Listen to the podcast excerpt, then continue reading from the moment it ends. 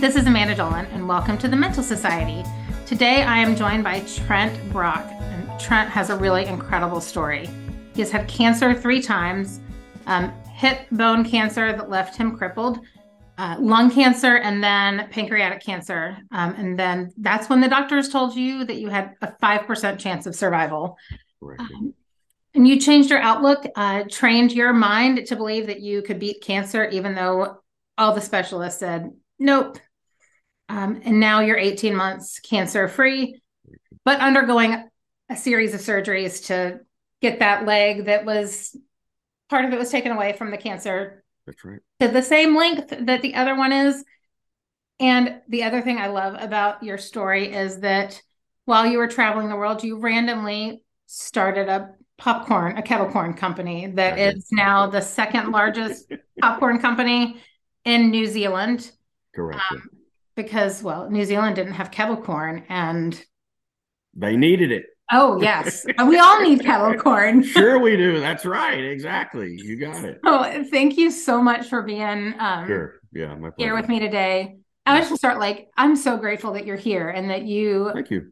beat that cancer because yeah, the world is better with you here. Period. I appreciate it.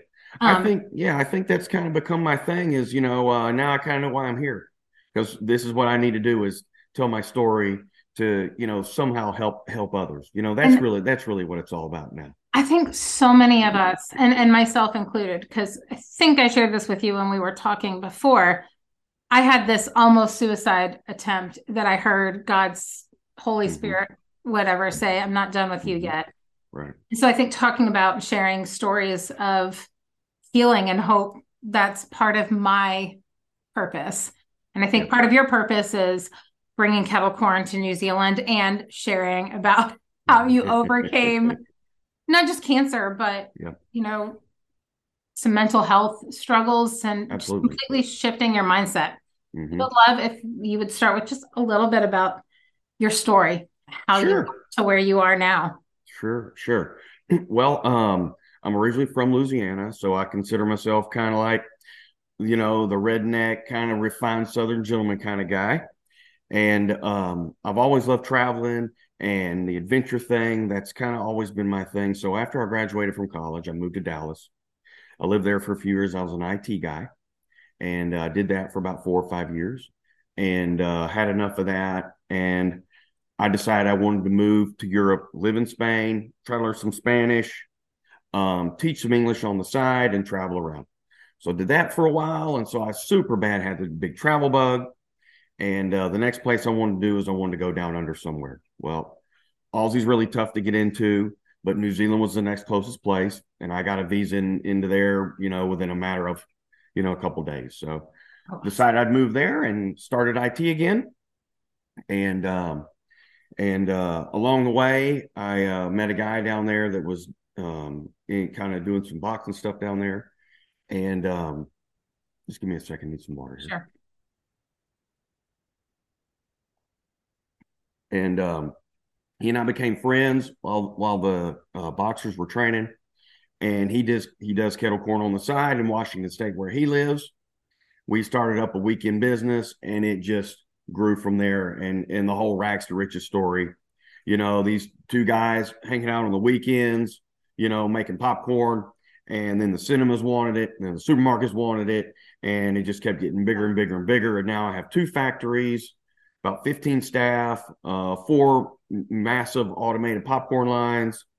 Uh, we service international like Singapore, Malaysia, obviously New Zealand, the islands, and and things like that. So um, that's a little bit kind of about me. You know, us Americans, we like to attach ourselves to our job and our career. You know, that's how we are. So yes, you know, I gotta I gotta kind of give you that part of it. So you think, okay, well, this guy's kind of got his stuff together, right? Um, but you know, the whole the whole way along, the whole way along, you know, I would say that I kind of did, you know, struggle with with some mental health stuff. Um, and I think that probably started in college uh, for me. And back then, you know, that was twenty something years ago. So back then, it was, you know, you're just having a problem, you're having a rough day you know, go mm-hmm. see the counselor or whatever and have a talk and, you know, everything will be okay and just, you know, toughen up and get through it. Right. Right. And so I really think I had I had dealt with some depression even then. And then you know the thing with uh, the career in IT in Dallas, very very pressure cooker, very intense, uh, tough environment. I think I had some burnout there, and I think that was part of some depression. And you know, so you know to to deal with that, you know, instead of kind of dealing with it, I just eliminated that situation and moved halfway across the world. Right.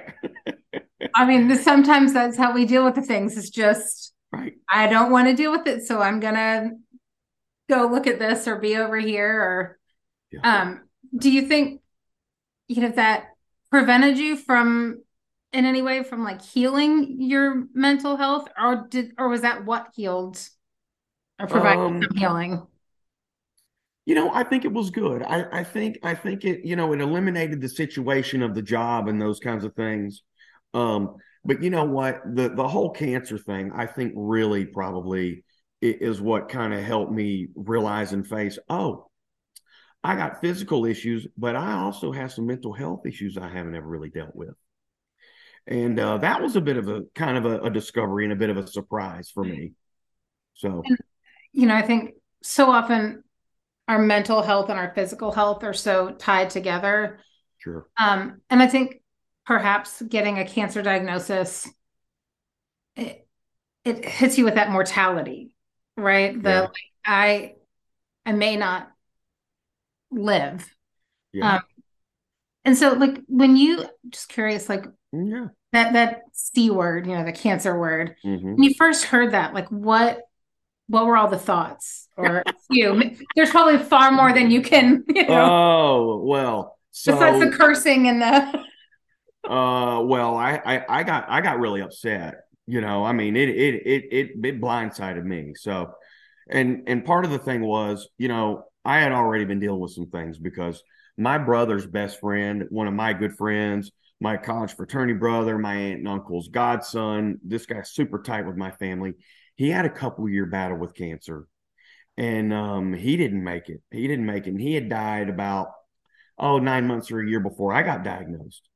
And, you know, so the last thing he told me was the year before we'd had a party for him, his birthday. We all flew in, we all came, you know, from everywhere to New Orleans and had a big party and everything. The last thing he said to me when he dropped me off is, I'm coming to New Zealand to see you and I'm bringing my family. Awesome. Trips on me, just get there, you know? Well, you know, I get back to New Zealand, I'm doing my thing, you know, working or whatever. I just get a phone call out of the blue. He's gone. He didn't make it and and so that was tough for me because I didn't get to come back and go to the funeral and the closure and everything and all that stuff. So you know, and then a few months after that, uh, one of my really good friends owned the Mexican restaurant that I went to and I used to call Mexican bingo at. Didn't go so well, and um, he uh, declared bankruptcy, and then the next day he went out and he hung himself. So I was already dealing with some things, right? Yeah. Yeah. And so and so you know and this this has all happened within you know eight nine month period. And so then you know i'm doing this i'm i'm limping around my factory. I go to three different doctors.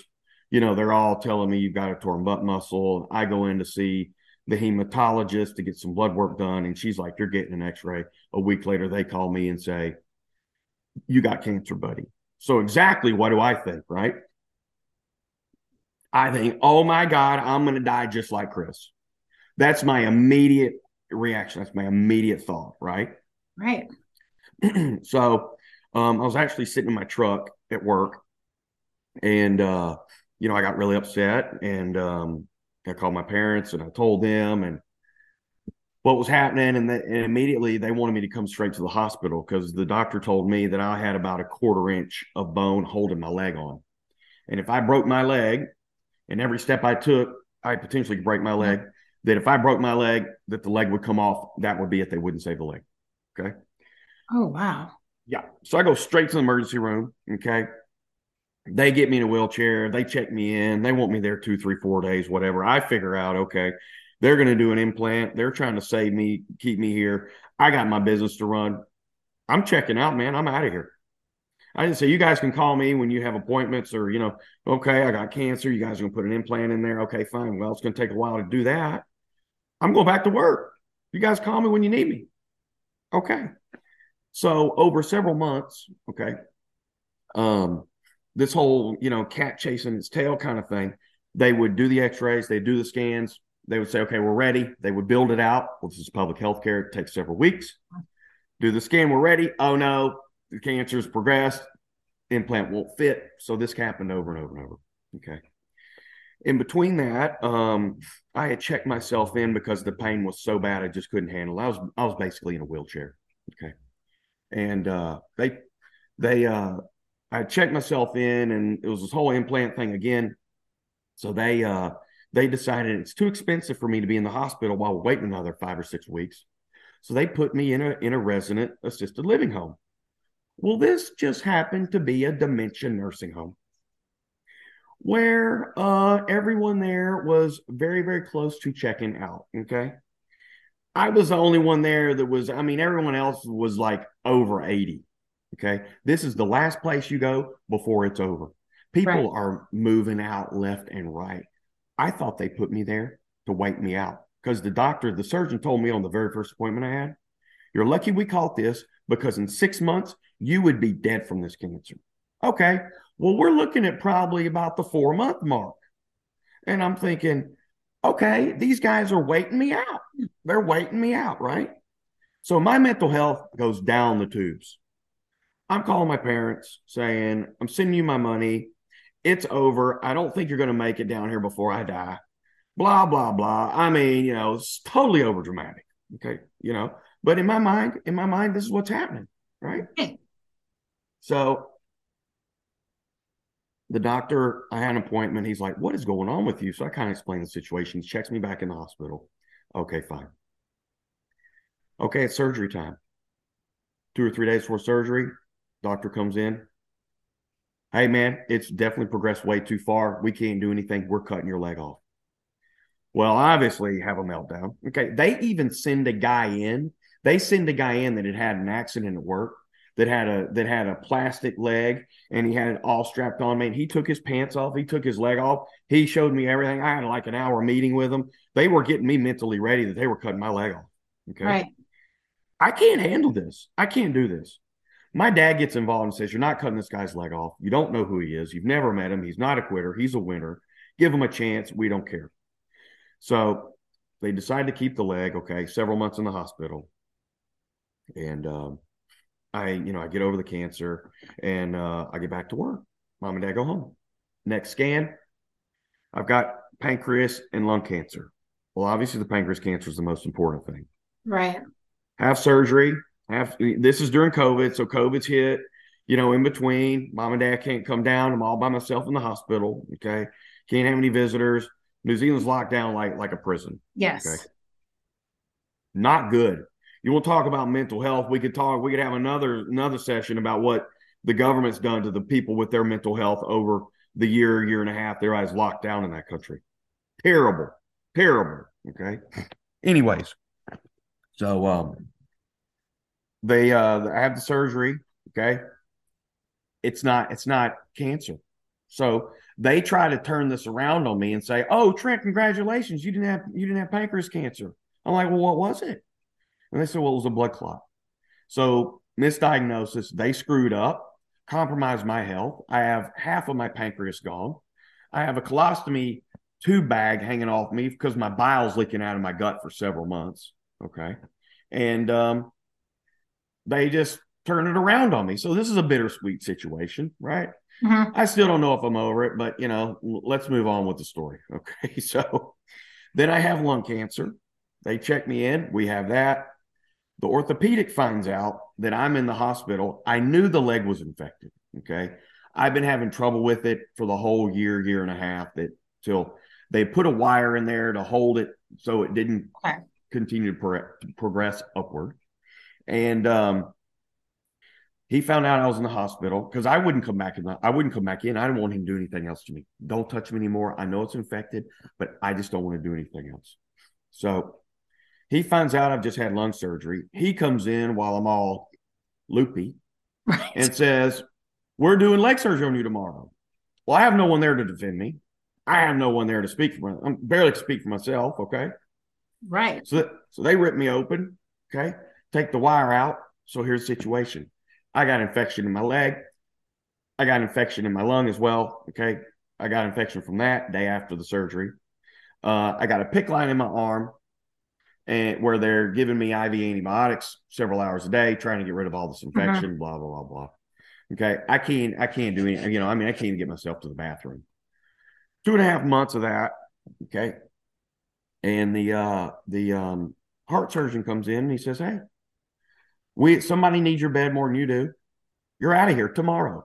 I'm like, I've got a vacuum hanging off my leg with a machine that's that I've got uh-huh. strapped around me.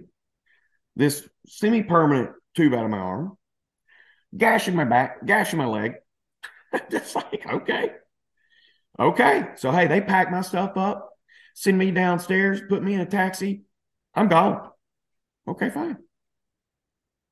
Well, but okay. I just am like that that was being so alone in that moment right because not, not only yes i mean yeah uh, oh, your family's I mean, not there correct. No family okay. Can't can't even see your friends right? Because you're, you're supposed to be in your bubble right? Right. For me my bubble was work. Um what was like a go to work thank god because i had a food business because we were supplying the supermarket the only place in the country you could get food for months. So I could go to work, home, okay, and um, and that was pretty much it, right? And the supermarket, if I needed to, right, to grab some food, which I couldn't. It, you know, I had to have one well, of my. How could you get out much on your own if you've got all of my, those things going on? My coworker, or one of my one of my one of my employees, would go to the supermarket with me, buy my groceries, put it in a backpack, and when I got home, I'd backpack my stuff into my house. You know. Yeah, so extremely lonely, extremely lonely, and um, so so they check me. You know, I, I check out. Two or three days go by, right, and um, I'm like super aggravated, getting a major argument with my flatmate. I'm mad at my staff. I'm angry. I don't know what's going on. I'm having hot and cold sweats. I'm starting to have crazy thoughts. I'm getting anxiety. I'm starting to have suicidal thoughts, slipping into depression all these things are going on. I'm having methadone withdrawal. Now, methadone they use in New Zealand as a very effective pain management option. And, you know, like methadone here is often used as a way to get people off of heroin yes. or other opioid, you know. Correct. Is a treatment, but but what people don't understand is that you are still addicted. Like your body still requires that chemical yeah. You just don't quite get that same high that you do with, say, heroin. Yeah, I mean, you know, for it was a total pain management thing. They use it in New Zealand. They use it on me with my leg surgery the mm-hmm. first go around. Had no issues. Well, they, they use it on me, you know, this second go around with all these major surgeries, but they didn't send me home with anything. And I didn't think that I needed anything because I had no issues the first time. Right. So I have to go through this rigmarole of calling the hospital, get my GP involved. And it was this whole thing with like, well, I'm under the hospital's care because they released me, but my GP has to write the prescription, but she can't because it's just this whole big mess, right?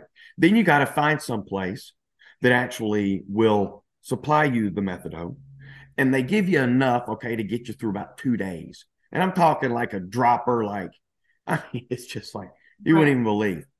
So they're treating me like a crack addict when I go up there trying to get it because they think, you know, because there's a really bad, bad, uh, um, the the opioids uh, or the like yeah yeah there, yeah there's a there's a really bad deal with uh methamphetamines okay? Okay. Really bad deal with methamphetamine stuff there.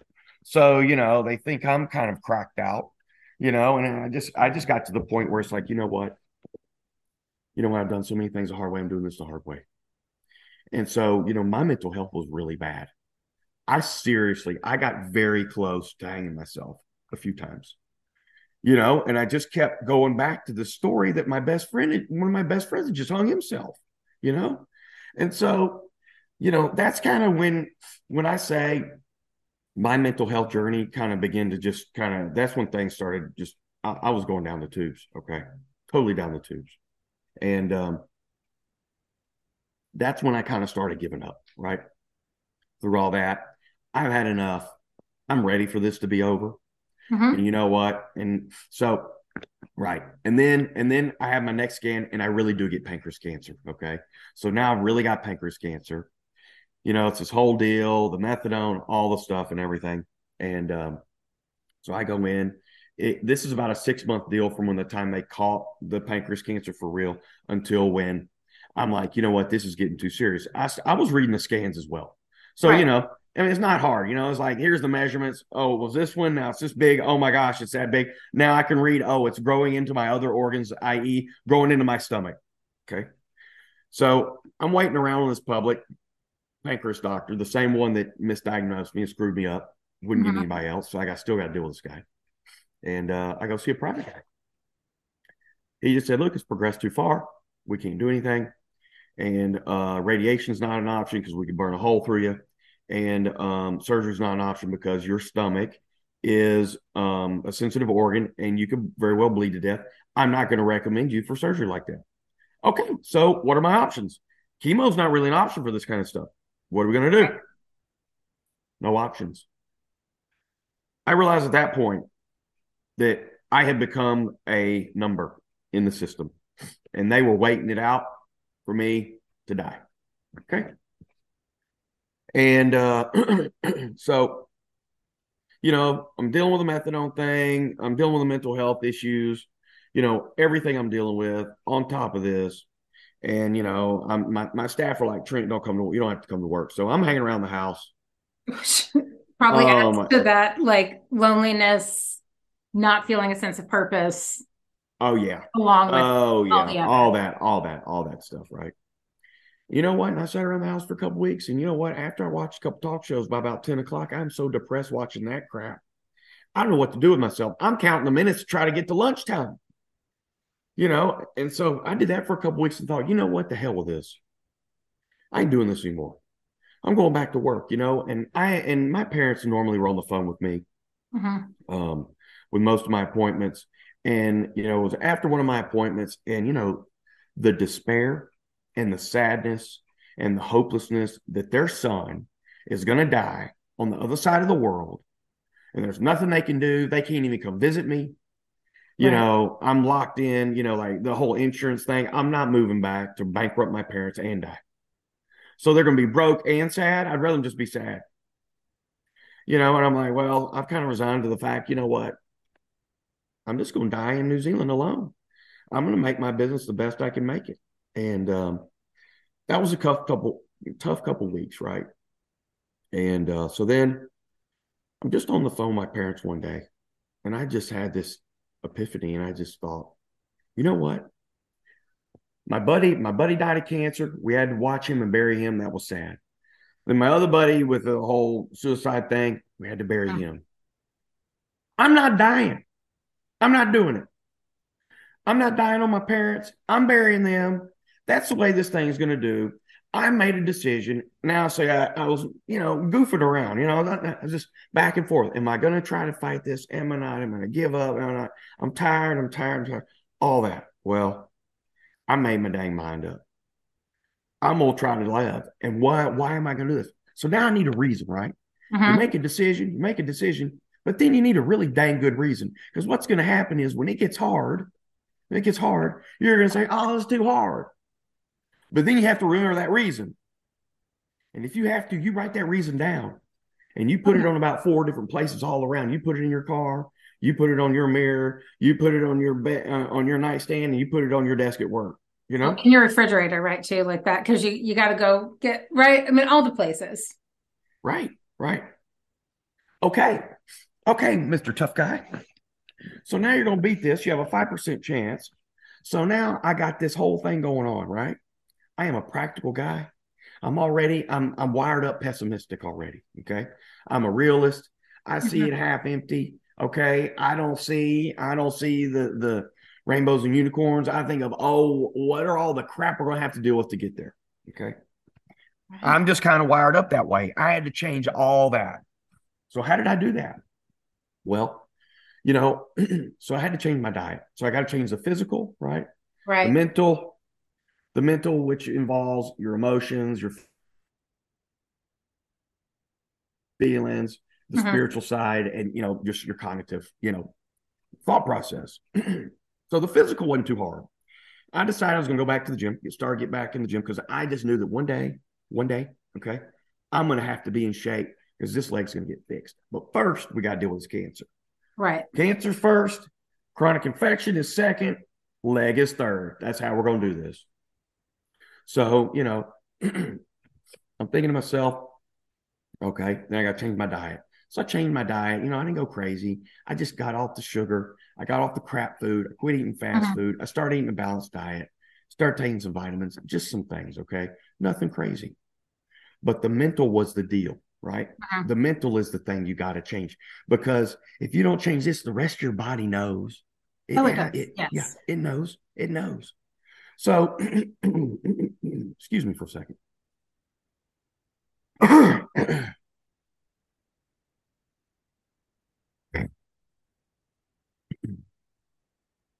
gosh, I've been kind of dealing with something just won't can't kick it.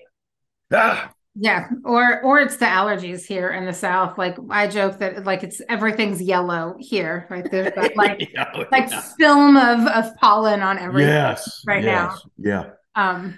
Yeah. So um. Okay.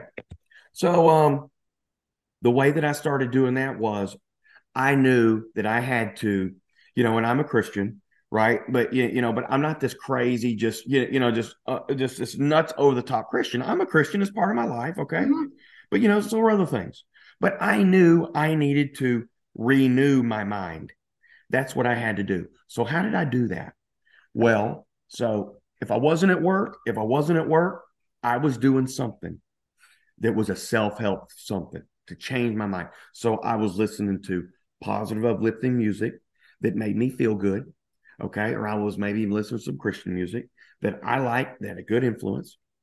I would um I found I found a series of um a series of miracles in the Bible and I listened to those repeatedly re- repeatedly repeatedly. So I would listen to them to the point where like after work I would turn it on and I would listen to it and you know I, until I went to bed I would play that stuff all night long. I would I would play something positive. I would do some self help stuff. I would do anything. I would find, I found books. I found a couple books, right? A couple of these people that beat cancer. So, you know, I really, you know, and, and I'm, I'm, I, I cut out my crappy friends, the negative ones. I cut them out, right? And it is nothing but positive, positive, positive. Okay. And, you know, I found stories on the internet about some guy that beat pancreas cancer with radiation. So I'm like, if one can do it, I can do it. And, um, you know, and I got my cat, I got a counselor, right? I'm talking to my counselor once a week. And I started doing some meditation things and, you know, and the yoga stuff. Okay. The yoga stuff with the meditation and the physical and the stretching and the balance and all that. You got to do it. Get your butt to yoga class. And if you can't, get on YouTube and do a few. And so, you know, it's all these things that I was doing. And um, I just kept on and on and on. And um, I eventually figured out, you know, I say, you know what? I just know that, you know, like I don't feel like I'm just going to wake up and have a miracle. I believe that, you know, things happen, but you need to put yourself into the right position. You need to do your part of the job. If you want to, you know, God, God is merciful. Okay. And God is grace. And there's all those things. But come on, man, you got to do your part too. You know, and and I know with me, when I lay my head down on the pillow at night, I have to think to myself and I have to say, ah, you know, I did almost everything I could do today to help myself. And I feel good about it. And I can go to sleep tonight. And that's how I'm wired. That's how I'm that's how I'm wired up. So, you know, and and God, I'm trying to think about what other things that you know that I did. Oh, these were a couple of big things. So, you know, it's all this deal like life and death and it's such this heavy thing about oh you're gonna mm-hmm. die and you know like i mean big deal man. I've dealt with death so many times now i don't care about it. I know where i'm going. You know like i'm not scared of dying. Whenever i go i'm going. I know i'm going to see some, some of my friends. I'm going to see my grandparents and i'll be there when i'm there. I mean i'm more scared about actually speaking in public than i am about dying which is crazy. Which is crazy. But it is what it is right? So, you know what? I changed this to that kind of that thing about this is nothing but the game of life. It's just a game. It's just a game. Well, for me, the game is football because I'm a football guy. So well, you're from the South, right? Louisiana. like, I'm a dude and I'm a dude and I like contact sports. So, you know, I, hey man, pick a board game, pick Pictionary. I don't know, pick a game, whatever it is. I don't care. But for me, it became a game. And so it was like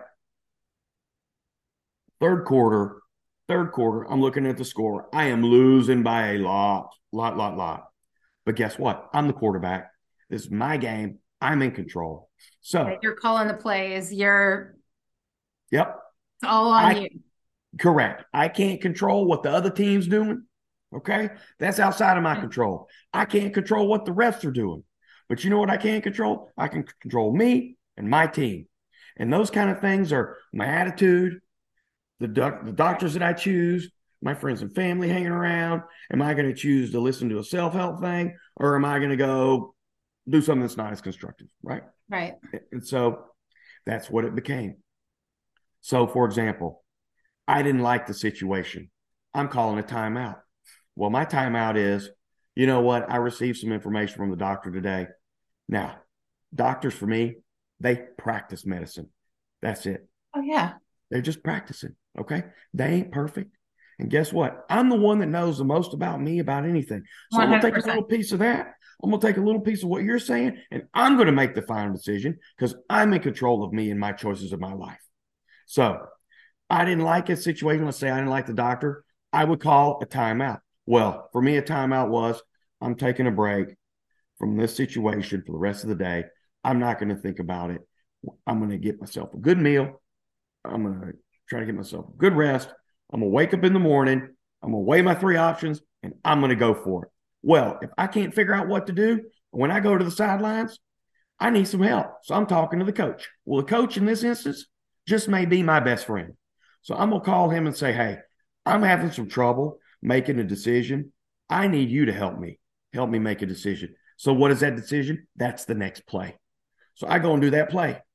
Maybe it was a good play. Maybe it was a bad play. Maybe I made some yards. Maybe I lost some yards. And that but, informs your next play because you now know how you're showing up, how the other team or cancer or whatever it is, doctors showing up, and now you're informed on your next move. There you go. There you go. And now you know what? Hey, maybe I didn't make a right decision, but I knew I knew if I put enough plays together in a row, I was going to get a touchdown. And for me, a touchdown was beating it, beating cancer, right? And so that's kind of how I thought about it. Just play by play.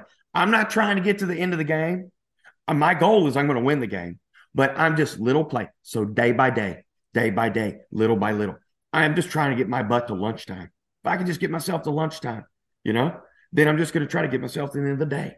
And I think that's the way so many of us. I mean, I I never love the word should because I always it, it sits weird with me. But there's something about that, like little pieces at a time, yeah. right? Like if if someone put you know an elephant in front of you and we're like, eat this. Yes. If you try to sit down and eat that all in one sitting without stopping, without creating a plan, you are never gonna do that. Right. But if you right. take a moment and take a step back and, and look at the full situation, it can be it can be clearer. Maybe not yeah. clear, but clearer. Yeah. And I have this uh, be curious your thought on this.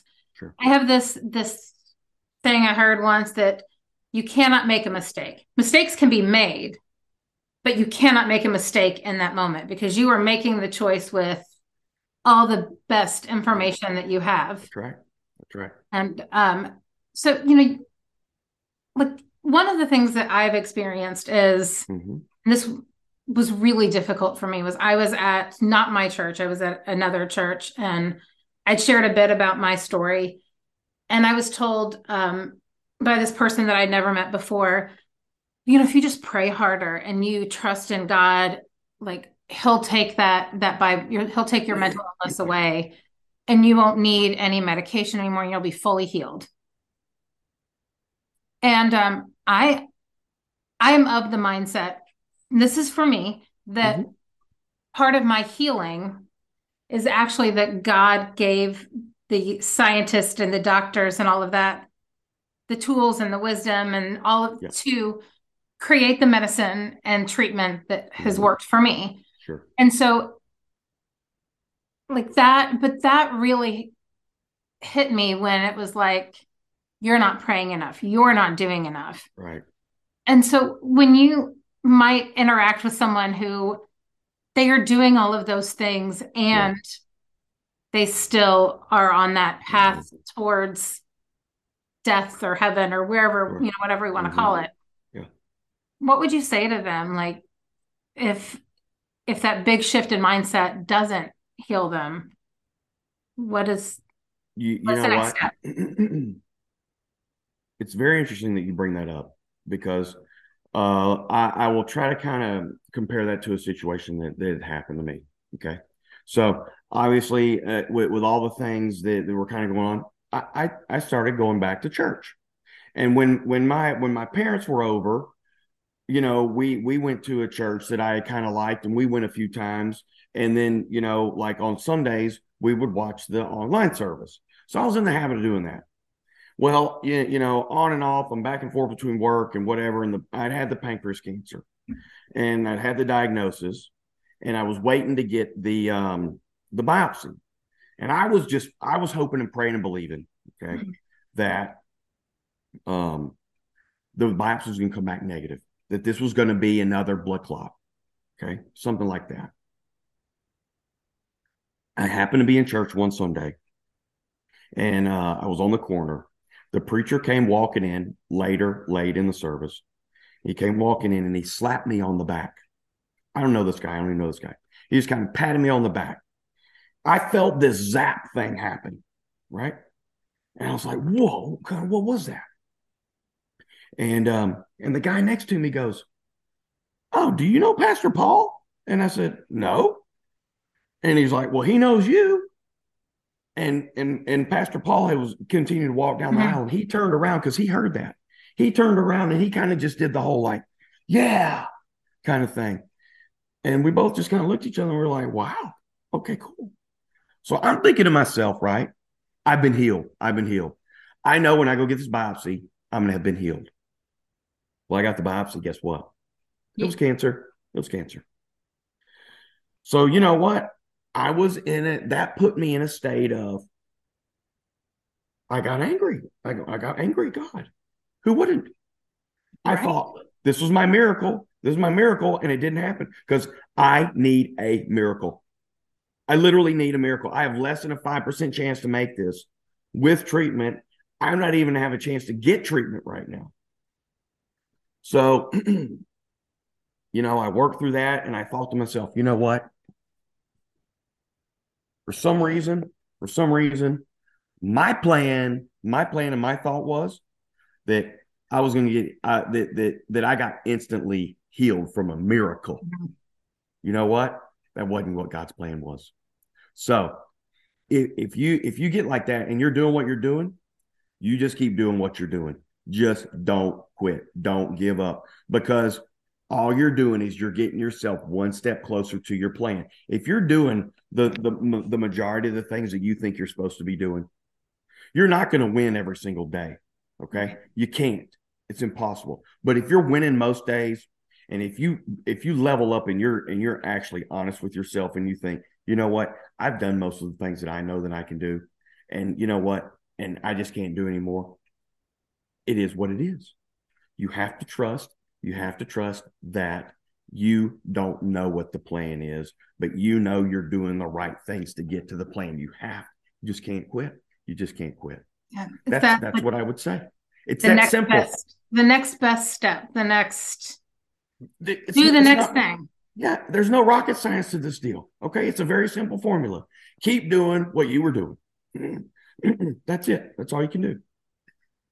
And you know, I want to just go back to kind of this place where you were talking about mm-hmm. ready to give up all of those things mm-hmm. going on mm-hmm. and i want to just highlight there though that for you and and for me and for lots of other people the thought of suicide is is about ending the pain that you are in, Mhm. not about hurting anyone else. And and I hate to say like often you don't think of the people that you're going to leave behind. Yeah. Because when you're in that level of whether it's physical or emotional mental pain, it's hard to focus on anything besides yeah. that pain. Oh yeah. And totally. I I hate that your your friend committed suicide. Um yeah. It's yeah. I and- mean, it's it's. I can't. I still have trouble dealing with it. and also and while I, I hate saying you know things like this a lot of the times but i i also like wonder how that helped you stay here because you Yeah. knew how it impacts others that Yeah. that you care about and love now that being said like i don't want to do this like well that's the reason he died because i don't think that i don't think there's ever a reason for suicide Right. in in that sense um you know i'll share this on um saturday was the one year anniversary of one of my very good friends husband's suicide Okay. um and he has or ha i mean they they have six kids you know all different ages two grandkids like they're just and i'm still trying to find like the. Peace with that Sure. um and and i think that you know like when i think about demian he was the life of the party so often Mm. you know he Mm. was that big personality and sometimes those are the ones that the least the ones you least expect Absolutely.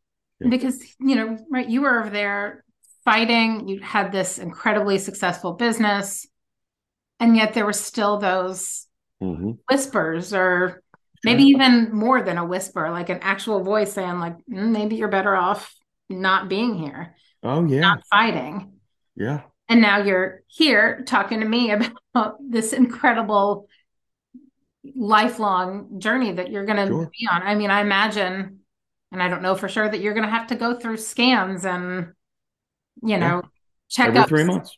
Every three months. Yep. You know. and and that's okay yeah. Whatever. If it's part of the it's part of the game right like it is. It is. Yep. It's just kind of like when you I'm go to the you know the trainer at during halftime and they Yeah. check to make sure your ankle or your knee or whatever is still good go. enough to keep playing or Mhm. whatever it is so Yeah. yeah, i mean and back to just that it's kind of that keep on trucking right just I mean, it's just that simple. You know what? And here's the thing. Here's the thing. You know what? Like it, it we all have those times. We all have those times where it just gets to be too much. yeah That's okay. That's okay. Take a break, man. Take a time out. Okay. Whatever you need to do to go recharge. You know, for some people, you know, go for a walk, go to the gym, go for a swim, get outside, spend some time with your family. Whatever it is that you do to take a break, take a break. Don't be so hard on yourself. That's what you got to do. You got to do it. and yeah taking a break taking a like a breather doesn't mean you're giving up No. Right. because if you think about it too like our bodies need rest to heal Mhm. right like there's a reason Absolutely. we need to sleep Yeah. and there's a reason that that we take breaks from things because we do need to recharge and Mhm. maybe reset that our mindset Yeah. you know get a different perspective because sometimes you know it is that like things look different in the morning sometimes like you Absolutely. Absolutely. and you know you when you were talking about like coming off the methadone and all of that um that like irritability and Ooh. just being and then it can often you know in those times and and that irritability can come as well when you're struggling with depression or anxiety or all of those things without the added you know withdrawals Mhm. but you know that can also make us feel a little more alone and lonely because the people that we usually count on are like i don't really want to be around you because you're kind of being an asshole right now yeah. and um and so but i also think and i i talk about this all the time i think connection and being in relationship with people is one of the most important pieces of health, whether Mhm. that's your mental health or your physical health. is just Absolutely. surrounding yourself. And for you, some of your support system was literally halfway around the world. Yeah. Um, but they were there, you know, That's they right. were present. Um, and then you had the people that you worked with and your friends Yeah. um, as well. And so, like, so grateful Oh, that yeah. all of them were there and that you made this decision to fight. That's it. That's it. And like, I want to, before we completely end it, just if you are fighting and it doesn't, Mm-hmm. like, you die because of whatever, you know, th- Yeah. that does not mean you failed. Like, let's just, I don't know. I know. right? Like, I want to No, make that very clear that, like, because, like you said, it's about the game, it's about the the living. It's, it's how you not the play the die. game. It's about how you play in the game, how you play in the game, And- you know? And I want to be, I want to go out with dignity and class and, and knowing like, you know what? He never gave up because that's what I was going to have on my headstone. He, you know, he never quit till the last minute. I was like, that's it, man. If that's what it is, that's what it is. and you know it's we're we're all gonna die right like Yeah, that like that absolutely. is that is just the reality that you know uh, my mom always says the leading cause of death or the leading cause of um yeah the leading cause of death is birth right Okay. because every single person that's born will die like a hundred percent and so it's really about all that time in between Mhm. and how you choose to live that and show up. And like also with that though, it's it doesn't mean you do it on your own, right? Like there are very few Mhm. games out there that are truly all alone by yourself. Right. Um, and even if that means you have somebody that you're just playing against, you know, like if it like let's say you're playing checkers, right? There's Mhm. you have an opponent, but also if you continue to play that with that same opponent, you learn how they play, you can change your strategy, Yep. right? Like it's the whole, you know, it's not just showing up and doing the same thing every day. It's learning Mhm. and growing and being willing to make those changes, Mhm. which can feel really big and hard. Yeah. Sometimes. Yeah. That's it. So, is there anything else that you would love to add before we wrap things up? You know, uh, one thing, yeah, you know, people people ask me, you know, well, you've had cancer three times. Aren't you scared it's going to come back? And I'm like, nope. And they're like, well, what? Why? Why not? Here we go. Here we go. Back to another one of my analogies. Okay, life for me is like a deck of playing cards. Well, I had a few bad cards in my hand a while back. I played those. I actually got out of that hand okay. I've got some new cards. They're Mhm. better than those cards. So can it can I can I ever can I ever I can never get cancer again because I already played those cards and those cards once they're gone, they're gone. So I'm pulling something new, you know? And it can only get better because it was really bad. So that's the way I that's the way I think about that, you know. So no, I'm not going to get cancer again because I've already done that. I what a great way to look at it is that Yeah. I've lived that experience and I'm done with it. I'm Yeah. I'm good That's with it. it. Yep. You know, Moved so- on. Moved on. Yep. I think that's a great way to look at it. And that mindset of just, I'm here to play the game. Football, in your case, Yep. just one down at a, or yeah, one play at a time. You got it. Like, That's it. and timeouts. Take a breather and learn from each play and reset and and and you're not restarting right from the beginning because you've got all kinds of information that you Mhm. you've already worked into Yeah. your Yep, existence. that you that will. you've gained. You know, you're building a playbook, right? You're building your playbook. Every play you have, you've been building your playbook since since you started. So And I think that's a great. I like that that Yeah. um, analogy of of yeah, cool. Cre- creating your own playbook that you live by, and it. it's a never ending playbook, right? You get to add plays. And I would argue that you could even maybe not take away plays exactly as much as just like, okay, those aren't those plays aren't working. So we're gonna like put those in the way back of the book yep. and not look yep. at it anymore. You got but it. they're still there and you can look at them and remember. Yep. And may need them down the road. May need them down the road for for a trick play, you know? You never know. Ooh, I, I kind of like that trick play. just, just, in case, right? Right. Just in case, you know, oh, I love trick plays. Those are my favorite, right? The one. oh. well, thank you so much, Trent. My pleasure. joining My pleasure. me. Uh, this was a great conversation. Oh, I think so too. Yep. Um, so with that, we have reached the end of today's episode. And so thank you so much for listening and learning about um, mental health and uh, society and how they meet. Now go out and open up a conversation and discover how mental health is experienced in your world. You can find more episodes of the Mental Society and all of the places you find your favorite podcasts. We also are on YouTube. Please subscribe so you don't miss out on anything. You can find additional resources, articles, and more by visiting our website, thementalsociety.com. And remember that you are not alone in your struggles. Hope and help are all around you. And until next time, this is Amanda Dolan wishing you good health, mental and otherwise.